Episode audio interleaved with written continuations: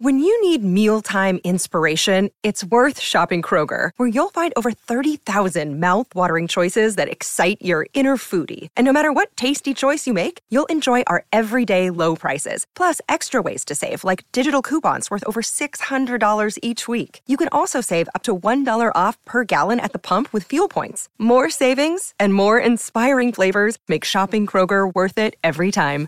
Kroger, fresh for everyone. Fuel restrictions apply. Hiring for your small business? If you're not looking for professionals on LinkedIn, you're looking in the wrong place. That's like looking for your car keys in a fish tank. LinkedIn helps you hire professionals you can't find anywhere else, even those who aren't actively searching for a new job but might be open to the perfect role. In a given month, over 70% of LinkedIn users don't even visit other leading job sites. So start looking in the right place. With LinkedIn, you can hire professionals like a professional. Post your free job on linkedin.com slash people today. Quindi American Dream, la storia di 21 Savage. Ehm, trailer ufficiale, tutto sembra fighissimo, interessante. Lui come rapper veramente, veramente uno dei migliori al mondo a livello concettuale, a livello tutto quello che ti pare. La vera domanda è: ehm, ce n'è bisogno? Dice, "Mm, che cazzo vuoi? Certo che ce n'è bisogno. Se uno è fan dell'artista, mi fai la serie, te la cucchi. Assolutamente me la vedrò.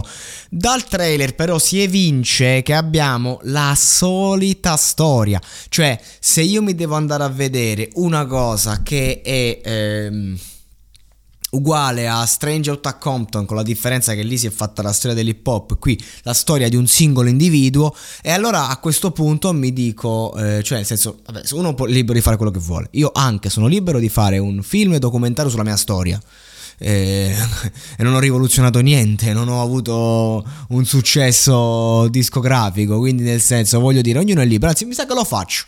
Appena finisco un po' di roba, eh, 2024, seconda metà dell'anno, mi, mi preparo una serie sulla mia storia.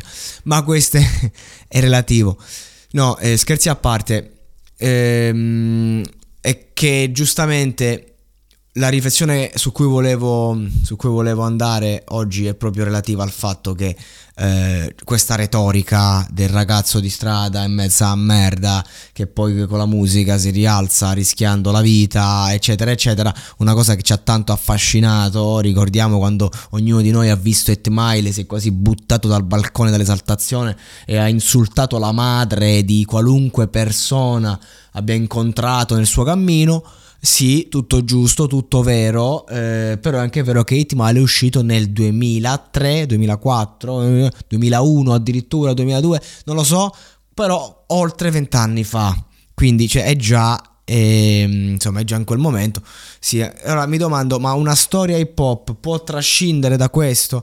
Ovviamente eh, non, non possiamo raccontare le storie hip hop dei figliacci di papà perché non gliene frega un cazzo a nessuno. Veramente, ragazzi c'è stato anche il fenomeno Dark Polo Gang che ha visto quattro ragazzi ricchetti comunque sfondare. Sapete che comunque io apprezzo eh, il discorso stilistico al di là di tutto, eccetera, eccetera. Non mi va di soffermarmici, non mi va di fare critiche, non mi va di fare esaltazioni.